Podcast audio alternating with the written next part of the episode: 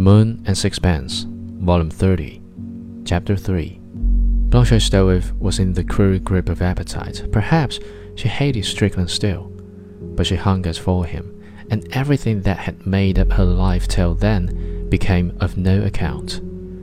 She ceased to be a woman, complex, kind, and petulant, considerate, and thoughtless.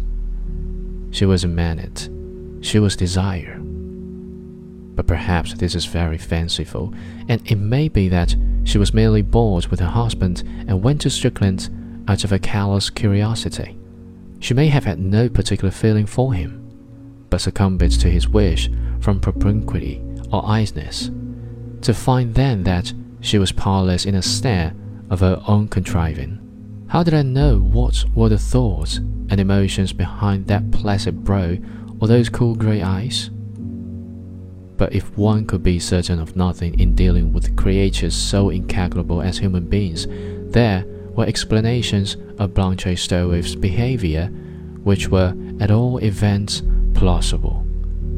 On the other hand, I did not understand Strickland at all.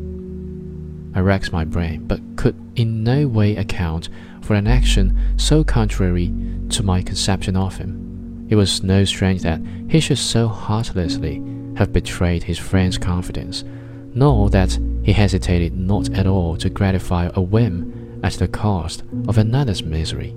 That was in his character. He was a man without any conception of gratitude.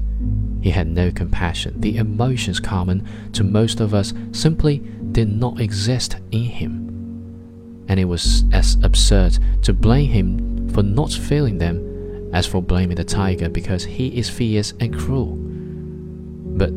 It was the whim I could not understand.